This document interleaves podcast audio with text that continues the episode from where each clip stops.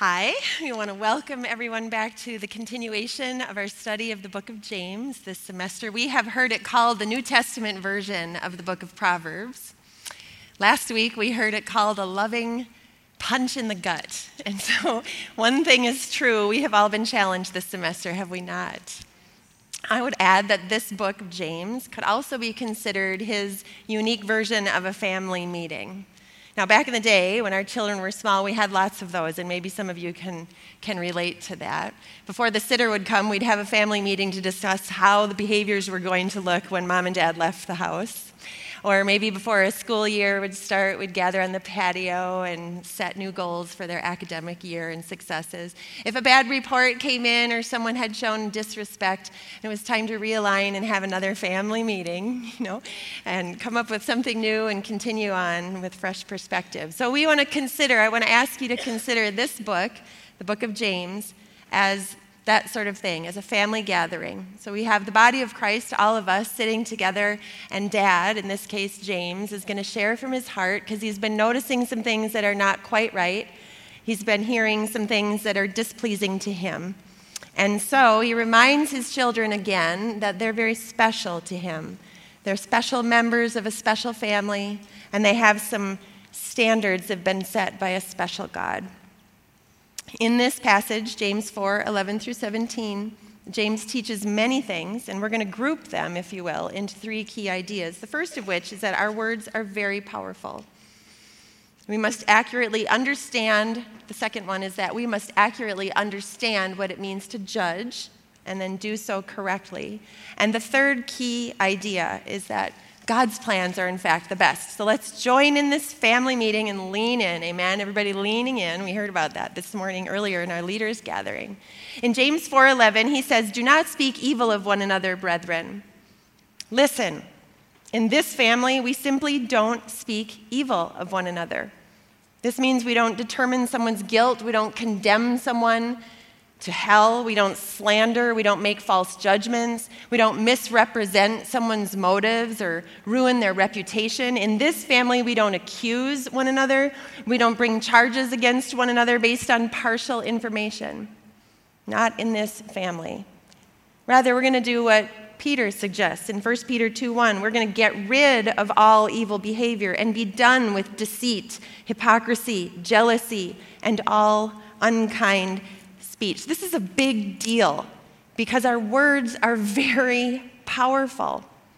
And while most, if not all of us, would never dream of harming someone physically, the Bible actually tells us that speaking slanderously about someone is likened to doing just that.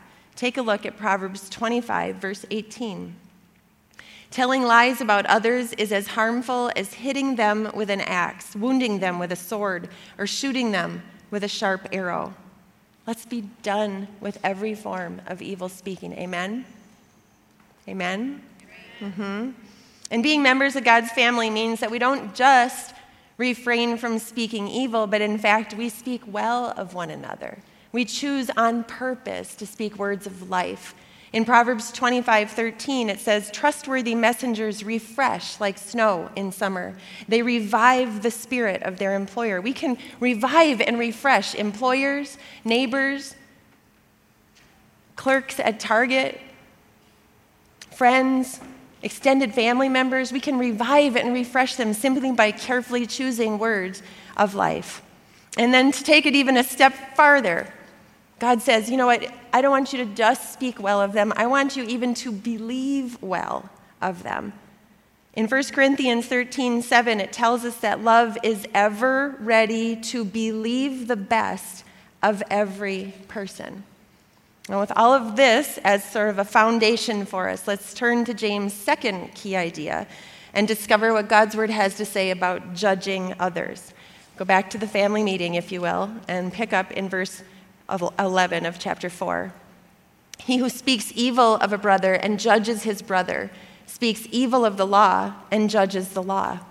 But if you judge the law, you're not a doer of the law, but a judge. There's one lawgiver who's able to save and to destroy. Who are you to judge another? Now, here's the thing in recent years in mainstream culture and even within the church, There's this ideology or this thought, this message that's being conveyed that says, Don't judge me. You're not the judge of me. Hmm?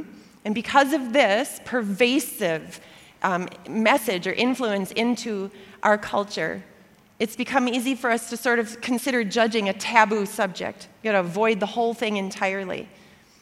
Hmm. To be, excuse me, to be deemed like judgmental is on a par with being deemed a sexist or deemed racist. Super, super negative. But one reason for this is that the words judge not in Matthew chapter 7 have been taken largely out of context. There was a picture that recently made its rounds on social media, and perhaps you've seen it. But it was basically the passage, Matthew 7, 1 through 6. 1 through 6. And the words judge not are circled, and the rest of the passage is sharpied out, completely scribbled upon. This is an illustration of the way many people are reading their Bibles. It's the intent of making it say what they want it to say instead of understanding what it really does say. And probably most people, most people in general, whether they're Christian or not, they know that Jesus said, judge not. But you see, the problem is they don't read on to fully understand what his point was. And the point of Jesus' teaching in Matthew 7, 1 through 6, is that he forbids us from operating with a spirit of fault finding that overlooks our own shortcomings. He forbids us to assume the role of the supreme judge and determine what's up with someone's sin, the sins of other people. He explains listen, before you can remove a speck from someone else's eye, it's right for you to examine the log that's in your own. In other words, the standard that we use in judging or criticizing or condemning others is the standard by which we will be judged and criticized and condemned. So, going back to these phrases and this attitude that we're hearing all over the place don't judge me. Who do you think you are to judge me? I, wanna, I want to just call it what it is. Truthfully, these phrases and this ideology is really just about self empowering entitlements. It's about justifying or condoning whatever person feels like they want to do. They're sassy rebuttals they're sassy rebuttals of correction. They're, they're means of refusing to accept responsibility for poor choices and for sin. That's the bottom line. They're evidence of not wanting to be held accountable to the law, to the word of God. Now, this topic of judging is smattered all throughout the Bible. And as is the case with many biblical principles, the enemy has quietly perverted God's truth. And therefore, people everywhere have become confused. They misunderstand what it really means to judge. And my prayer today is that this lesson will help clear this up for everyone. James is not saying that it is inappropriate at all to criticize a wrongdoing. He's not saying that it's inappropriate to express a concern or to share an opinion. He's not telling the family to look away from sin or to sugarcoat it. Sin is sin, and wrong is wrong. And it's imperative that we, as children of God, use wisdom and good judgment to make healthy, righteous decisions. Think of it if your daughter, or say a best friend, met a man who said he loved her, you would encourage her to use wisdom. You'd expect that she would use discernment to determine whether to be in close relationship with this person. And if his actions and his choices did not align with the words that came out of his mouth, they didn't demonstrate the, um, the love that he confessed, then you would counsel her to back up and avoid going any further with this person. The Lord expects us to judge this way. He expects us to exercise discernment and make value judgments regarding sin in other people so that we can avoid sin ourselves.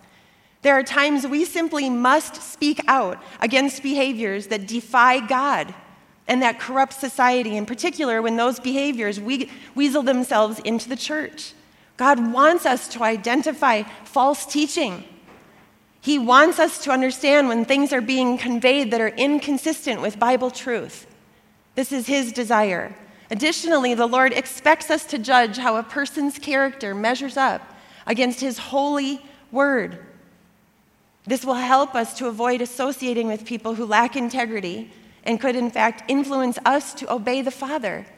You've heard this said, it's in our Bibles. Evil company corrupts good character. God in no way wants his children to be corrupted. In fact, there is a passage that is not on your handout, but make a note of this 1 Corinthians 5 9 through 13. It tells us that it is our responsibility to judge those inside the church who are sinning, not those outside the church. You see, they don't know any better. But inside the church, we've learned the truth. We're to distance ourselves from people, anyone who's claiming to be a believer and yet indulging in sexual sin, in cheating, drunkenness, and idolatry. This separation is not meant to be punitive, and it certainly is not an exercise of not loving someone. On the contrary, this is intended to reinforce God's high moral standards. It's intended to bring about a desire for repentance and to help people heed his voice and ultimately be free from the bonds of sin. That's God's heart. Understand that even here at River Valley Church, before someone can work and go kids, there is a background check done. There is a certain element of integrity that is expected before somebody can have that honor to work with our children or to be put in a spot of leadership as, a, as even a table leader or as a deacon or, or something like that. All of this judging is deemed right and necessary by the Father. Now, it doesn't become our primary mission in life to keep our judging lenses on or what have you. Our primary focus as followers of Jesus is to be doers of his word. Amen? Now, while all of this judging that we've looked at thus far is for us to do, James tells us here that there is judging we are to avoid doing. The judging that he tells us to avoid in verses 11 and 12 speaks to condemning. It speaks to determining the guilt of someone, or say, deciding their eternal destiny. The judging that James tells us to avoid doing refers to drawing conclusions about a person's motives. It refers to drawing conclusions about what's, mo- what's motivating her and what's going on inside of her heart. All of that is God's responsibility. And we can prove it out by looking at Jeremiah 17:10. God speaks here through the prophet Jeremiah and he says, "But I, the Lord, search all hearts and examine secret motives. I give all people their due rewards according to what their actions deserve." And in 1 Kings 8:39, Solomon is praying, he's dedicating the temple, and he says to God, "Forgive and act and give to every man according to his ways, whose heart you know, for you and you only know the hearts of all of the children of men. Jesus says to the Pharisees in Luke 16:15, You are the ones who declare yourselves just and upright before men, but God knows your hearts. We have to be so careful in this area not to judge the hearts of people. There's one lawgiver, one Lord, and he has the authority to save and to destroy. The Father has committed this judging to Jesus, it is for him. There's one more thing I want to mention with regard to um, just misconstruing the idea of judging. As members of this family of God, we are entrusted by Him to protect unity and to foster healthy communication. And like every family, God's family is made up of imperfect people. Amen. That means there's always potential for difficulty, for challenges, for conflicts, and so on. And sometimes we can become so hyper intent on honoring someone, so hyper intent on not wanting to be thought of as critical or judgmental, that it actually silences us. And so the issue that should be addressed lays in darkness and is not addressed. But see, speaking words that are laced with love and discipline and honesty and wisdom, all of, the, all of, all of those words will, will serve to foster, foster spiritual maturity. They'll serve to bring about victory for the body of Christ. So, what's the secret? The secret is for you and I to be spirit led, to be led by His Holy Spirit alive in us, to have the courage to engage in difficult conversations by speaking the truth in love. Ephesians 4:15 tells us to let our lives lovingly express truth in all things, speaking truly, dealing truly, living truly. We must learn to heed the conviction of the Holy Spirit on the inside of us. He'll tell us whether to keep our mouths quiet and to make it a matter of prayer or to trust Him with the right words to say to bring up a difficult topic. So if you find yourself in the midst of a difficult situation, I want to encourage you to begin by examining your own heart. Put it before the Lord. Avail yourself to His correction. It's possible that that's all the matter will require. Pray. Ask Him, Father, I need your perspective. I need to see these people and this situation through your lens. Don't cower in fear should He inspire you and stir you to bring up a difficult thing. You don't have to worry that you're being inappropriate or out of order. You're not coming with your guns ablazing and in judgment and criticism. Okay?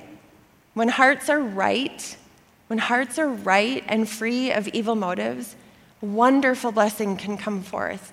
God can do mighty things in the lives of his people. There's much to be gained through that. So, a key takeaway from this part of our family meeting is that God wants his children to be doers of his word, not doers of his job. Okay? And thus far in this passage, we see that it's God's job to sit as supreme judge. It's God's job to recognize the heart condition of his people. And it's also God's, God's job to make plans, which brings us to the third key idea. In verses 13 through 16, we read this Come now, you who say, Today or tomorrow we will go to such and such a city and spend a year there and buy and sell and make a profit, whereas you do not know what will happen tomorrow. For what is your life? It is even a vapor that appears for a little time and then vanishes away. Instead, you ought to say, If the Lord wills, we shall live and do this or that. But now you boast in your arrogance, and all such boasting is evil. All right, how many of you, like me, enjoy making a list and crossing things off the list? Hmm? Good, lots of us in the room. Mm-hmm. But see, while it can feel really good to strike those items off the list, if we're honest, we'd know that it can also serve to foster a little bit of pride and sometimes a lot of frustration. Let me share. Okay, a long time ago, what do they say in Star Wars? In a galaxy far away or something? Uh, shortly after giving my life to Jesus, I quit my teaching job and I stayed home with our baby Noah almost 24 years ago. And every day I would make a list of the things that I felt I needed to do. And I tried really hard to get them done. But with no experience being a mom, I had really no idea how little control I would have over my days. I had not one clue that, in fact, so many unexpected distractions could happen to a woman who wasn't working. it's like, what? On any given day, baby Noah would require extra diaper changes or need some additional help because he had an asthma bout or, you know, just forgot to take his nap that day or what have you. And we had a yellow lab at the time who was very energetic, and she would make my life a lot of fun as well. I'd open the door to let her out, and she'd go barreling down through the cul de sac and around the block, and sometimes end up literally in the house of another neighbor three doors down. Now, of course, then I had to add to my list put baby in stroller, go find the dog, because then you can cross that off the list, right? When the unexpected happens. But at any rate, on plenty of occasions, the things that I put on my list at 7:30 in the morning remained on the list at 5 o'clock when Keith would get home. Most days, dinner wasn't close to being ready, and it became quite a season of frustration, but also discovery. And while I could go on and on all day about the things that I learned in that season, I will tell you that probably the most important thing was that it's really important to invite the Lord into the plans of the day partner with Him. Here's the thing God is not opposed to us making plans, but He is opposed to us making plans without consulting Him. Because not consulting Him presumes that we are in charge. It carries the notion that we are in full control of our lives and our circumstances. And by making our lists and determining what we think we need to do every day, or on a bigger scale, our lives as they will pan out for the next 50 years, right? All of this discounts and discards what God has planned for us. And what's more, on the rare occasion that you actually get the items off the list, then guess who gets all of the praise? Well, we do. So, in living this way, it really kind of becomes all about us, which is proving here what James is telling us about arrogant boasting. In verse 16, he may have said, now, while you make your plans apart from God, You're boasting in your arrogance. Yuck. So, how can we avoid this? Jesus says in John chapter 15, Dwell in me, and I will dwell in you. Live in me, and I will live in you. I am the vine, you are the branches. Abide vitally united to me. What we do is we learn to live as those who stay connected to Him. Like a branch stays connected to its vine, drawing strength, drawing wisdom, every bit that we need to sustain is coming from Him. We tune in to His small voice, His still, quiet, gentle voice. We heed His words. We allow Him to direct our steps. We ask Him to help us with every decision. We make it part of our early morning routine to prayerfully consider what God would put on our list. It's not complicated. It's really not difficult. In fact, we could do it right now. We could do it right now. We don't need a little prayer closet and a candle glowing. We can do this right now. I want to do this. Will you do this with me? Okay, let's close our eyes. Father, we thank you, God, that you are always available. You're always available, Lord. We quiet our hearts right now and we lift up what remains of this day. We thank you for what we've experienced so far. And there's a lot left, Father, and we have things, responsibilities or expectations, God, but we submit them to you. Will you delete what you want deleted? Father, will you add what you want added? If there's someone that you'd like us to bless, Lord, will you bring her to heart and mind right now? If there's a task that you have an anointing for us to do, show it to us, Father. We submit our plans to you. We want your plans to prevail. Thank you, God. We love you. We trust you. Thank you, Father. Amen, amen. You've probably heard the expression, want to make God laugh? Tell him your plans, right? This is a common thing. James cautions us listen, don't get ahead of God. Don't make your plan and then quick ask God's approval on it or his blessing. This is out of order. He is the one who has plans for us. We know Jeremiah 29 11. Lots of you have it hanging on the wall of your home. He knows the plans he has for us, and they're what kind of plans? They're good plans. It's his job to make the plans. So, what's left for us is what? To just partner with him and trust him as he brings them to pass. Now, this requires keeping a proper perspective, and if it's okay, or even if it's not, I'm going to meddle a little bit. Let's talk petty annoyances and how they can taint our perspective. Those little petty annoyances, and maybe it is the toddler who doesn't seem to be getting the knack of potty training. Or maybe it's the pile of laundry that you folded four days ago and you're waiting until your husband will put it in his drawers. Or maybe it's the lady at work who has bad breath. Or maybe it's the slow traffic in getting to, to, to, church this morning. I don't know. But there's petty annoyances that are serving to trip us up. And one would ask, why? Should these things really have the capacity to steal our peace?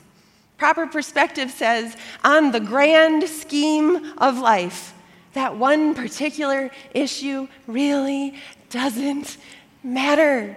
And you know what? When you can remember that, there's a lot of joy that comes. You might even laugh in the moment. Hallelujah. This is what James is getting at in James verse uh, sorry, verse 14 when he says that our lives are like a vapor that appears for a little time and then vanishes away. It's like this. Hey everybody, in the expanse of all eternity, your time on this planet is very very brief. It's like into a vapor. You're here, and then you're not. So, why in the world do we let a list bog us down? Why do we feel that we should micromanage every detail of our lives and be hypersensitive and our fingers into everything, wanting to control it all? When it's all said and done, and I will tell you that time flies, does it not? And that moment of all being said and done is going to come fast enough. We're going to realize we were never supposed to be in control of anything, but rather we were intended to trust the one who is in control. Proverbs 3, 5, and 6 Trust in the Lord with all of your heart and lean not on your own understanding. In all your ways, acknowledge Him. He'll direct your path. We all want the fulfilling life. It stems from total commitment to His plan. Jesus taught the disciples to pray, didn't He? Father, your will be done. Let's be like Jesus. Let's make our plans, but only with God's help. And then, even then, let's hold them loosely. I want to share with you a few years ago, our son Sam, our second son, went off to college. And about two weeks into the semester, he texted me, Mom, I have something I really want to talk to you about. Can you come see me? And so I went up to North Central and we sat in a park and he began to share and he wept as he talked. It was really dear to him what he had to say.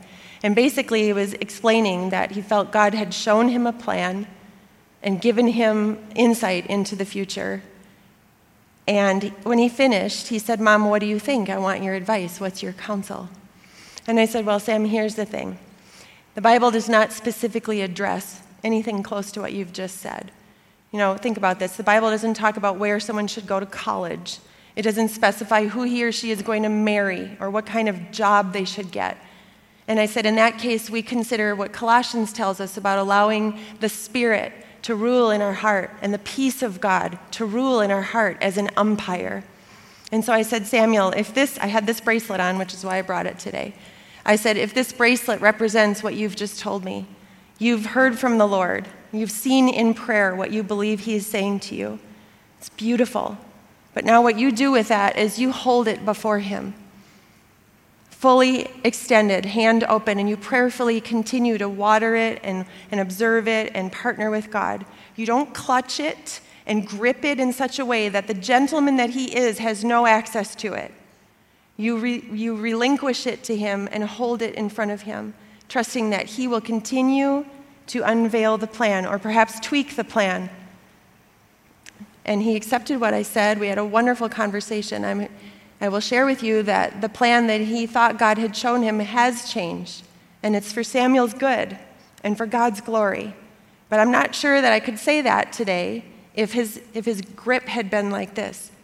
So, as the Lord reveals his plan to you, my friends, I want to encourage you to hold it before him loosely, to continue to prayerfully um, allow him to speak to you and tweak it and direct it as you continue walking with Him. So, this family meeting, as it comes to a close, I have a question for you. Would you agree that it's God's desire for us to acknowledge our total dependence on Him? Yes. And would you agree that it's His desire for us to pursue His will above everything else? Yes. Okay? So, yes, we've agreed. Then, his final sentence of this chapter, James makes a statement that proves that now we are accountable to it. Therefore, verse 17 says, To him who knows to do good and does not do it, to him it is sin. You see, sin can be classified generally in two categories. One is the sin of commission, which means we commit it, we actively do what is evil. There are sins of omission as well, which is tied to the word omit. It's when we fail to do what we know God has asked and told us to do. So we've all just agreed that it is God's will for us to submit and to partner with Him in His plan coming to pass. So, in knowing this, if we continue to make our own plan with no regard to Him, then James is saying that's sinful.